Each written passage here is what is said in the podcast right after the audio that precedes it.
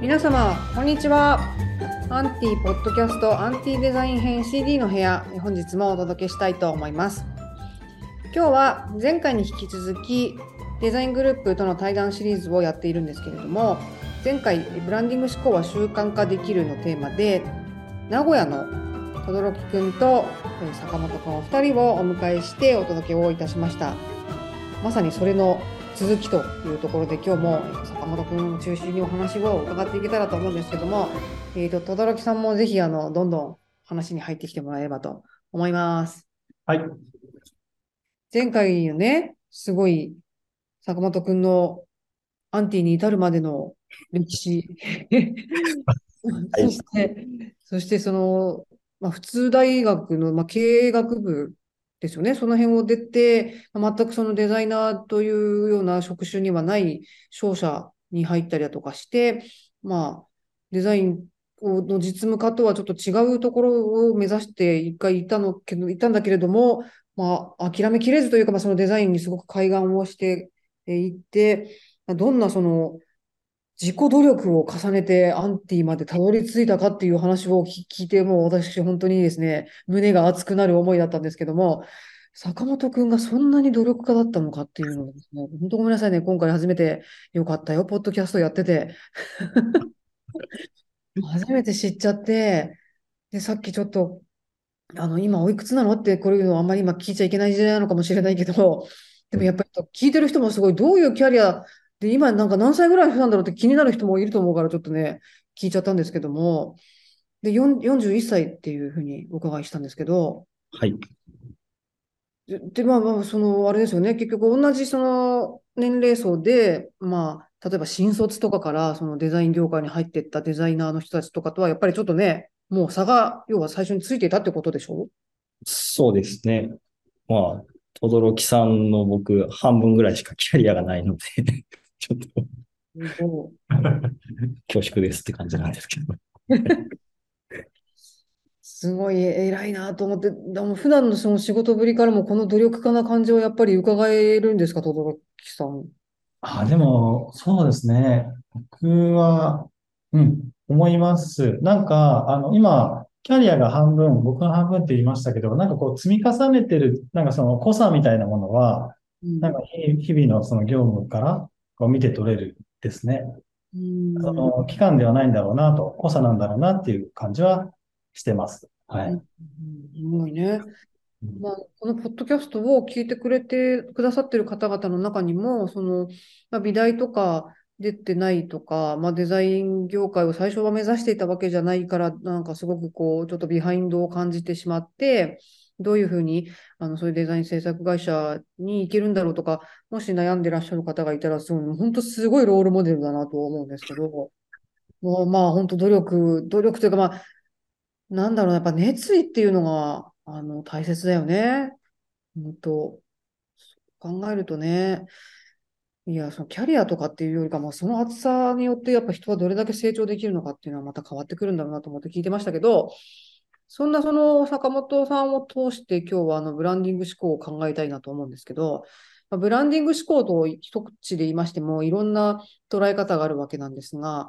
ここ数回で取り上げているのは、あの、アンティグループの、えー、デザイングループの人たちと、このブランディング思考というものを考えようというテーマなので、まあ、案件をやっていく中で、まあ、制作案件ですよね。ウェブサイトを作ったり、まあ、アプリを作ったり、グラフィックツールを作ったりっていう中で、まあ、どういうふうにその制作者の視点でブランディングというものを捉えていくのかっていうことなんですけど、まあ、やっぱり前のゲストの時もみんな、あの、そう、吉田由美子さんとかも言ってたなと思うんですけど、やっぱり言語化っていうのからやっぱり最初は入っていくっていうパターンが、まあ、一番その入りやすい話なのかなと思うんですけど、その言葉にまずはしていかなきゃいけないですよね。あ、そうで、実はこのポッドキャスト、この間までは、あの、堀田くんというコピーライターですね、アンティのね。堀田くんにもあのゲストに来てもらって、まあ、その言葉の話とかを、コピーを書く専門家の視点でもいろいろ聞いたりとかしてたんですけど、まあ、なかなか言語化って一口に言ってもこれ簡単じゃないじゃないですか。なんかその、ねど、どういうふうに言語化ししてるんですか、いつも？あの、僕の場合は、えっと、一番やるのは、仕事の中においては、あのーかっこいいとか、かわいいとか、綺麗っていうような、あのー視覚で感じるその情報があると思うんですけど、うん。そういうものを特にその、まあ、そのブランドっていうものとか、えーから感じるときってあると思うんですけど、あの、かっこいいブラン、服のブランドだなとか、あの、可愛くてにぎにぎして美味しそうなお菓子のパッケージだなとか、まあそういうふうに感じ、なんかかっこいいなとか、何かこう感覚的なことを刺激されたときに、それが、え、どうしてそう感じたのかとか、何がそう感じたのかとか、どういうふうに、どのようにそう感じたのかみたいなことを、まあ主観的であったりとか、客観的であったりとか、まあ、そこをなんか掘り下げるみたいなことは、これは街を歩いていてできることだったりするので、そういうことはなんか、毎日のようにやったりとかうんはしましたね。はい。それね、それね、本当にね、超大切なのよ。もうそれもね、基本だよねっていうかね、やっぱりみんなやってんだなと思う。あの、やっぱ本当みんなやってますよね。ちゃんと、ちゃんとってたデザイン取り組んでる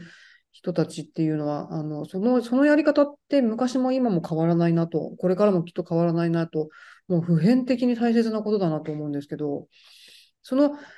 なんか素敵だなとか、その心を動かされたりしたことだとか、まあ、例えばなんか美しいと思ったもの、なんで美しいんだろうって、その美しい理由を探したりとか、法則を探していったりだとかっていう、いうことが大切だと思うんですけど、それなんか実際の仕事では、それを何にどういうふうに活かしてるみたいなのあるんですか？えっと、そういうことを考えると、えっと、結果か、要は街に出ているものとか出くわすものって結果だと思うんですけど、デザインをこう作ったアウトプットの結果なんですけど、それを考えていくと、えっと、要は、えっと、逆、逆算をする作業って言ったらいいのかわかりませんけど、うん。その、どうしてこういうアウトプットになったのかっていう理由みたいなことを、えー考えられるようになっていくという言い方がいいのかうん、わかるわかる。ですけど。で、まあ、そういうデザインとか、その、まあ、広告とか、そういう、まあ、視覚で何かを訴えてメッセージングするみたいなデザインの仕事だと、えっと、数学とかみたいに、あの、3ですとか5ですみたいな答えはないと思うので、あの、確実的なものではないのかもしれないんですけど、でも、そういうことを繰り返すことで、自分の中での知識体系を築いておくっていうことが、えっと、それは自分のためになるっていうようなこと。うんそういうことを繰り返したりっていうのはうんうんうんしていましたね。で、結局その、じゃあ僕たちが、あの、デザイナーがこう、何か仕事を請け負って、アウトプットしますよってなった時に、えっと、例えばブランドとかの話で言うと、僕はその牛乳のパッケージを見て感じたのも、まあ、ブランドみたいなことだと思っていて、それはまあ視覚で得られてのブランドだと思うんですけど、ブランドっていうものが、えっと、あるこの人に接した時に、あ、あのかっこいいやつだよねとか、あ、うん青くて、えー、丸くてとかっていう、それすごくシンプルな言葉で最後、あの、結果として出てくる場面ってあると思うんですよ。その人と喋るときとか、人に言いたくなるものとか。その時に、その、ブランドの存在みたいなところが、えっ、と、人と人との間で言ってくるなってなった時に、その、やっぱ言葉でやっぱり伝えたりとかするから、その瞬間をイメージして、なんかデザインをしたらいいんだろうなって思った時に、あの言葉にできる力っていうのはすごく大切なんじゃないのかなっていうのは、すいません、ちょっとわかりづらいですね。あのわかりますよ。あの、例えば、なんだろう。例えば、コカ・コーラとペプシとかすごくわかりやすい例えかなと思うんですけど、まあ、あの、あれ目隠しされて初めて飲む人を飲んだらなんか両方とも似たような味に見えるかもしれないんだけど、あの、すごいブランディングをね、もう歴々としてきている今のこの現代からすると、なんかペプシは青い、そしてココーラは赤い、そしてなんかペプシはちょっとこう、その赤いコーラに対して少しこうなんかカウンターっぽい感じで、いつも立ち向かってってるような、なんかそういうイメージとか、あと、アップルと Windows というそのブランドパーソナリティの違いとかも、真面目、片や真面目、片やすごくこうフレンドリーみたいなのとか、なんかそれ最後に一言で言葉で表したらどういう言葉になるんだろうっていうのから、まあちょっと遡って、あの、デザインを考えていくとか、こういうデザイン、こういうブランドにしたいからこの色でしょっていうふうに、あの、まあリバースエンジニアリングみたいな感じだと思うんですけど、遡っていって、作っていくっていう感覚は、なんかあの、同じ業界にいてやってるとすごくわかるんですけど、あの、お客さんとかってさ、クライアントってやっぱり、あの、本当にそういうわけじゃなくて、どちらかというとその消費者目線を持っていらっしゃる方々が多いと思うので、例えばその、なぜそのデザインにしたのかだとか提案の時に、やっぱり説明しなくちゃいけない場面っていうのは往々にしてあると思うんですけど、その時に、あの、な、なぜこの色なのか、な、なぜこの角度なのか、なぜこの大きさなのかっていうのを、やっぱりしっかり言葉で説明するためには、その普段なんでこんなに美しいんだろう、それはこの色とこの色のコンストコントラストがすごく美しいからだとか、この大きさとこのバランスがなんかこういう雰囲気を醸し出してるからだっていう、そのさっき言ったその普段の生活の中で目に入ったものの美しさだったりだとか、かっこよさだったりだとか、そのインパクトの理由を紐解いていくっていう、その鍛錬で言語化していったことが、やっぱ蓄積されていくと思うんですよね。でそれは自分のデザインを説明するときにも役に立つのかなって思う気がするんですけど、どうでしょ あ、でもそうですね。あの、やっぱりデザイナーがデザイナーだけの言語で話をしてしまうと、えっと、それは、たとえいいものだったとしても、全くそのクライアントさんとか、まあ、クライアントさんってもう消費者の一人だったりとか普通にするわけで、そういう人にはやっぱり伝わらないので、まあその対象が、まあ、どういうふうにそのターゲットに接したらいいのか、みたいなこととかも、えっと、案件に入るときに、クライアントさんに聞いてみたりとかすると、そこもやっぱり言語でのやり取りになるので、ううん。まあ、化粧品とかだったら、えっと、ゴリゴリ、その女性たちを引っ張ってってくれるような存在なのか、それとも優しく寄り添うような存在なのか、どういう感じですかね、みたいな感じの話を、あの、人の話を聞くときにも役に立ったりするので、うんはいそうですね。引き出すときのね。はい。いや、いいと思います。なんかあの、他にこう、この言葉にする力で、なんかちょっと言っておきたいこととかないまあ、そうですね。あ、その、僕は前職は、まあ、広告を作る会社とかに行ったんですけど、やっぱりその、なんて言うんでしょうね。視覚でメッセージングするってなった時に、絵の要素、まあ、デザイナーが関わる絵の要素みたいなところも、すごく大事だとは思うんですけど、あのやっぱり最終的には言葉とセットになって、あの、初めて伝達がなされるっていうふうに、えーまあ、思うというか、まあ、そういうものだと思うので、そうしたときに、えっと、言葉がない状態の絵とかっていうのは、もうただの絵絵画というか、絵でしかなかったりするわけで、メッセージしたいことが何なのみたいなのが、えっと、そのか言葉と一緒にシンクロしないといけないので、デザインとか表現っていうことが。なので、言葉に対する理解みたいなところは、デザイナーもすごく考えて、日々、あの、勉強しておかないと、あの、なんかちぐはぐなメッセージングだったり、デザインだったりみたいなことになっちゃうので、うん実はすごく気をつけたこと、方がいいことななるほどね。っていうふうに、はい、考えています。やっぱやっぱりこう、ビジュアルで何かを表現したり、ビジュアルに対して、うん、心を動かされたりとかっていう特性の人たちが結構多い職種なのかなっていう気もするから、なんかどうしてもその言葉が苦手だったりとか、言葉に、なんか、まあ変な話、ちょっと日本語あんまうまく書けませんとかっていうパターンもななくはないかなってあの思うんですけど、まあ、でも、やっぱり今言ったみたいに、その言ってくれたみたいに、言葉とそのビジュアルがシンクロするっていうのはまさにそうだなと思っているので、やっぱりデザイナーも言語能力だとか、まあ、言葉に対しての理解を深めたいっていうことは必要っていう話ですよね。はい。そうだな。いや、私も本当、あの、文章を書くとかっていうのは本当に基本的に大切なことだなと思いつつ、そして、もう一個そのブランディング視点で必要だと思うっていう話の中に、このなんかスタンスっていうことがあるっていうふうに聞いてるんですけど、ちょっとここ語ってもらいたいんですけど、どうでしょ すいません。僕もあんまり 伝えるのが、あの、得意ではないので、大丈夫です。この人がフォローするから。はい。すいません。あのー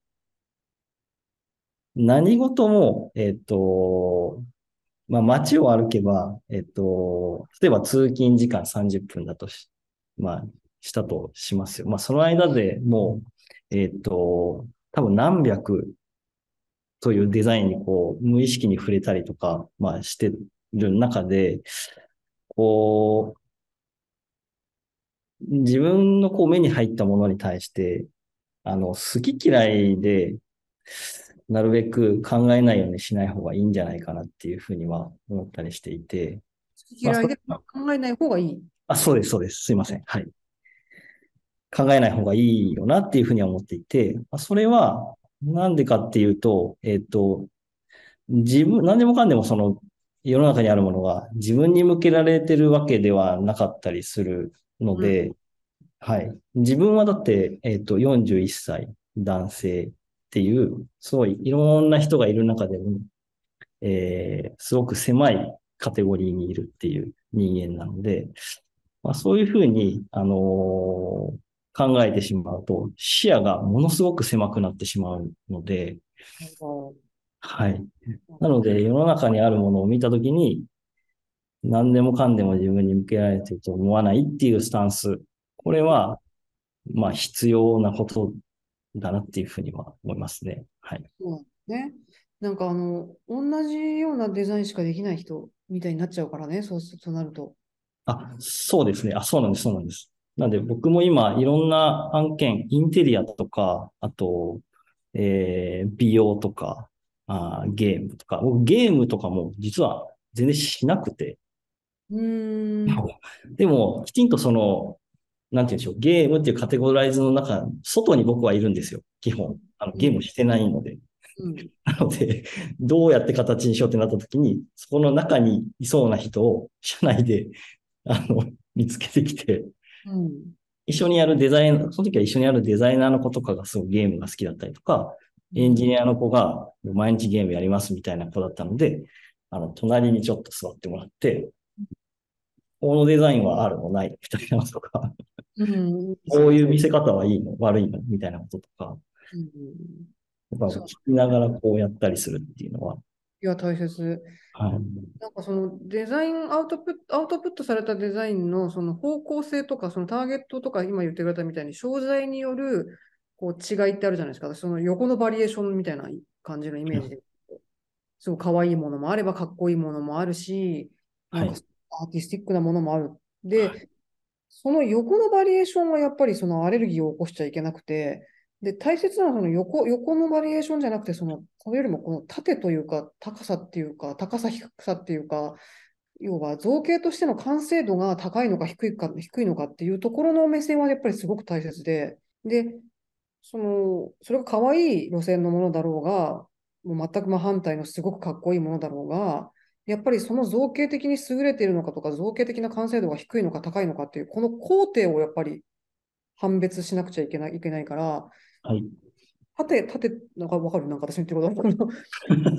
レベルの高さ、その自分たちがその、はい。なんか絵作りをしていく中で、はい。基準値を上げていくっていうこと、ことに対してやっぱり一生懸命になるべきであって、その横のバリエーション、た例えばなんかもう、ね、可愛いのしかできないとか、なんとかしかできないってなっちゃうと、やっぱ私はそれは本本来のデザインではないと思う思っているっていう気がすそうですね。たまに、こう、なんて言うんでしょうね。えー、全然関係ない他人の人から聞いたりとかするんですけど、あの、自分のその、やれる、ああの、デザインの方向性じゃないからできないみたいなことを、まあ、そういう人、言うこと、そういうことを言う人がいいるみたいなことをまた聞きで聞いたりとかる。すると、やっぱり今、水野さんが言われたみたいに、そうではなくて、えっと、その対象となるものを、きちんとその届けたい人に向かって、その印象作りであったりとか、接し方みたいなことを作るのがデザイナーの仕事なので、あの、本当は得意とか、えー不得意とか、そういうことがあってはい、いけないというふうにはね。思うんですけど、だ自分の中にそれがないのであれば、えーもう人に行くとか、うん、そうそうそうそうそうそう。そうよ。はい。だからなんかそのやっぱりディレクション、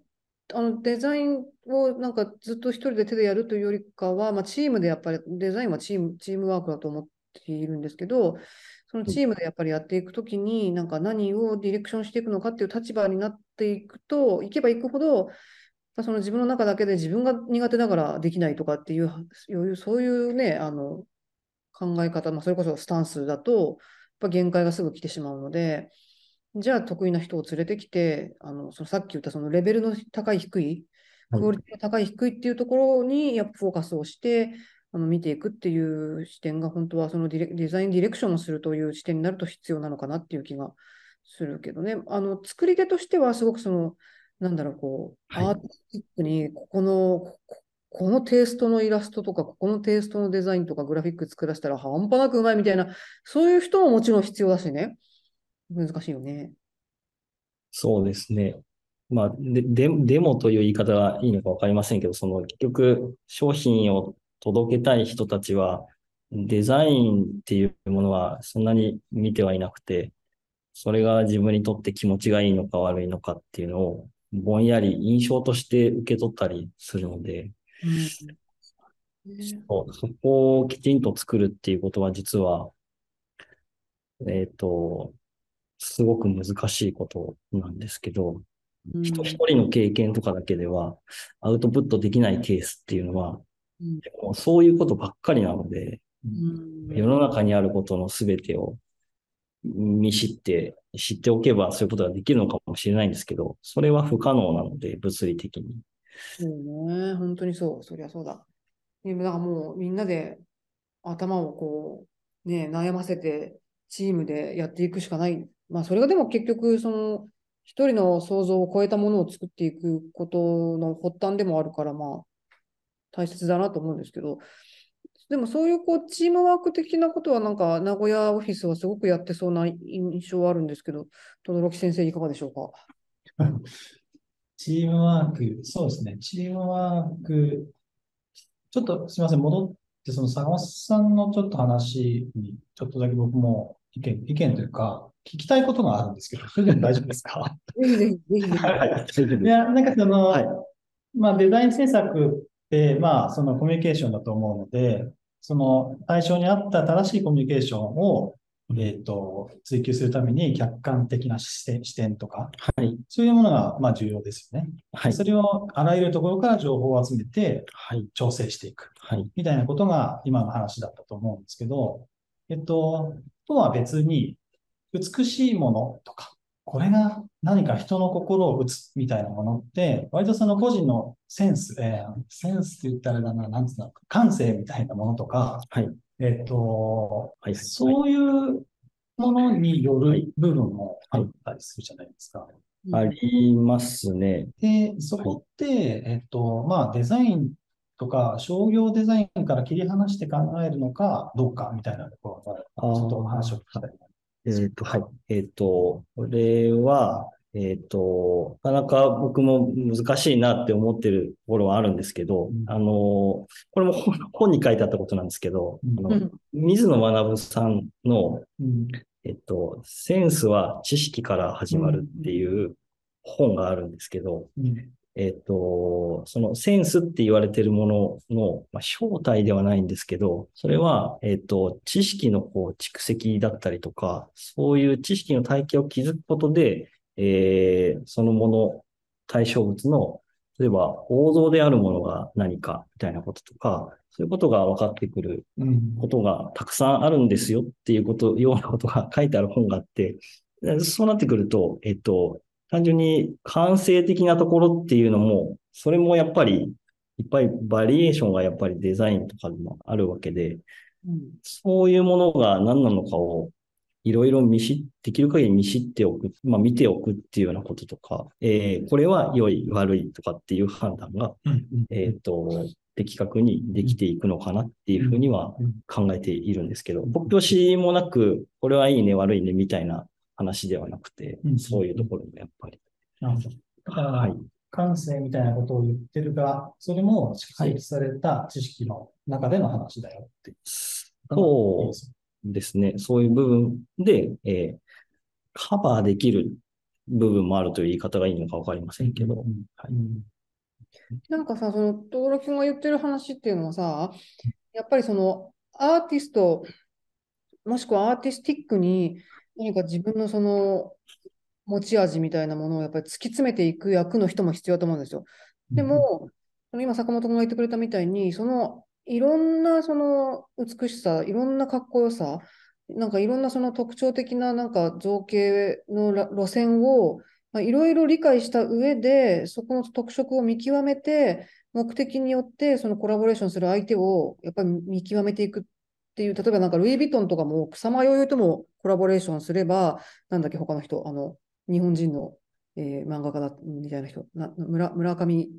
村上隆さそうそうそう。とかともコラボレーションしたりだとか、そういうのってあるじゃないですか。でも、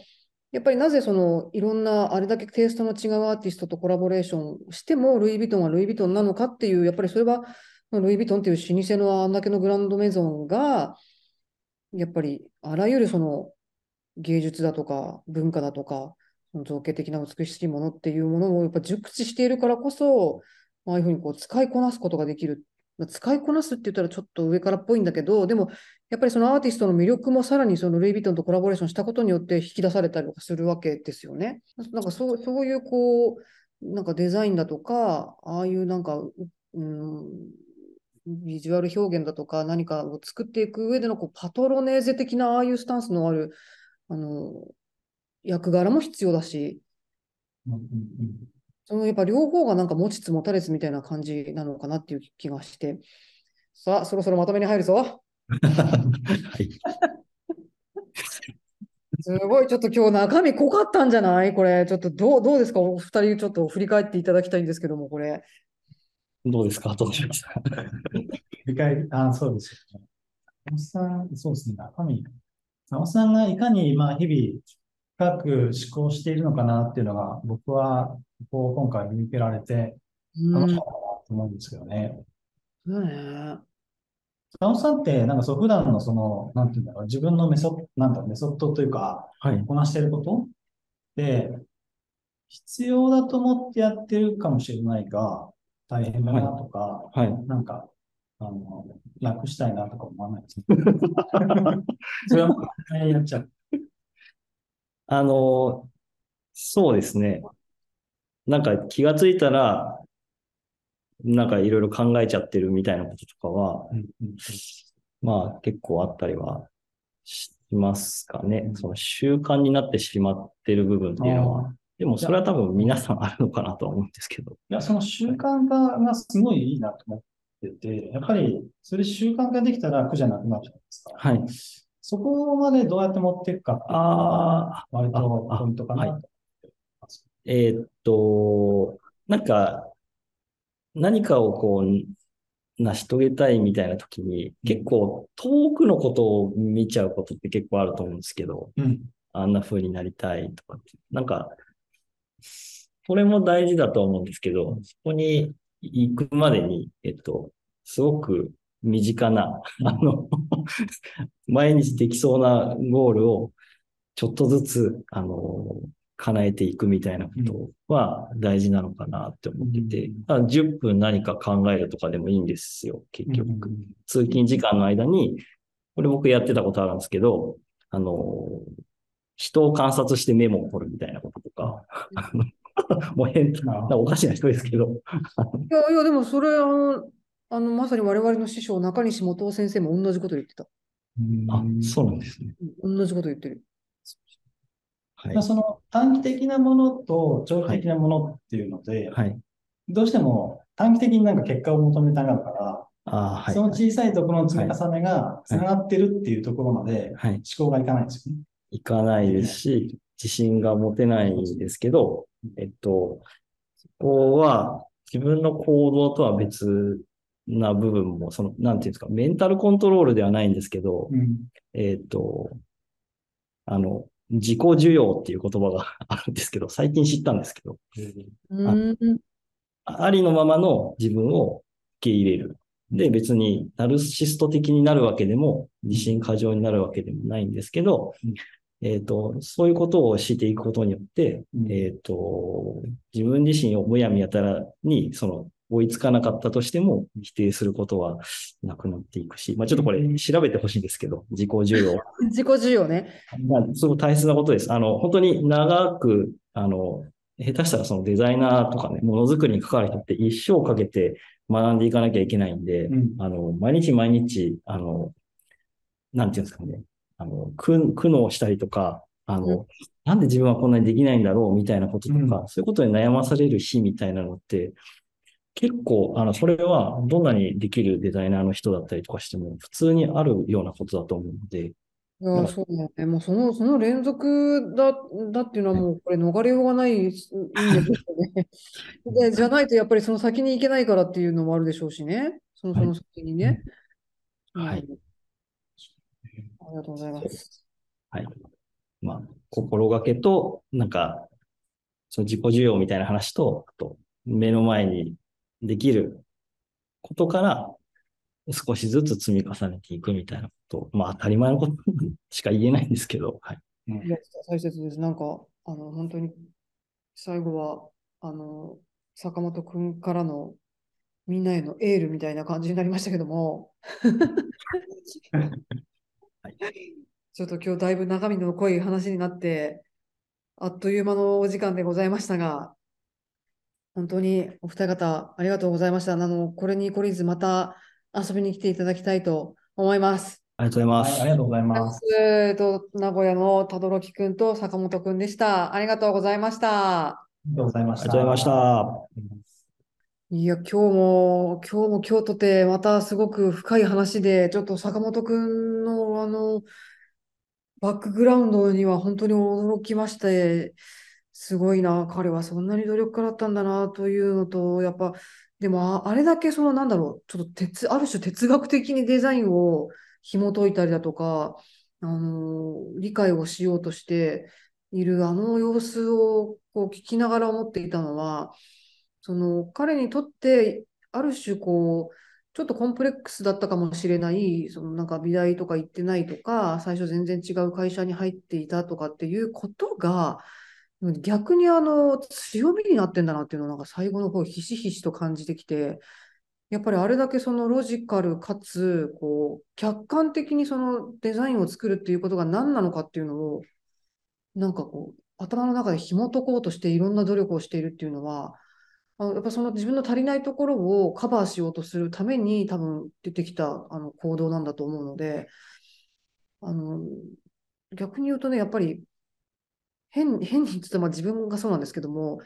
私高2の時からまあデッサンの学校に通って、まあ、デザイン予備校みたいなね美大予備校みたいなの通って散々あの絵をやってきましたけどもそういう人たちいっぱいまあだから周りにもいたんだけどその造形という手を、自分の手で造形をするっていうことが得意な人だとか、そこがよりどころになっちゃうと、むしろこの今日坂本君が言ってみた、言ってたような、ああいう思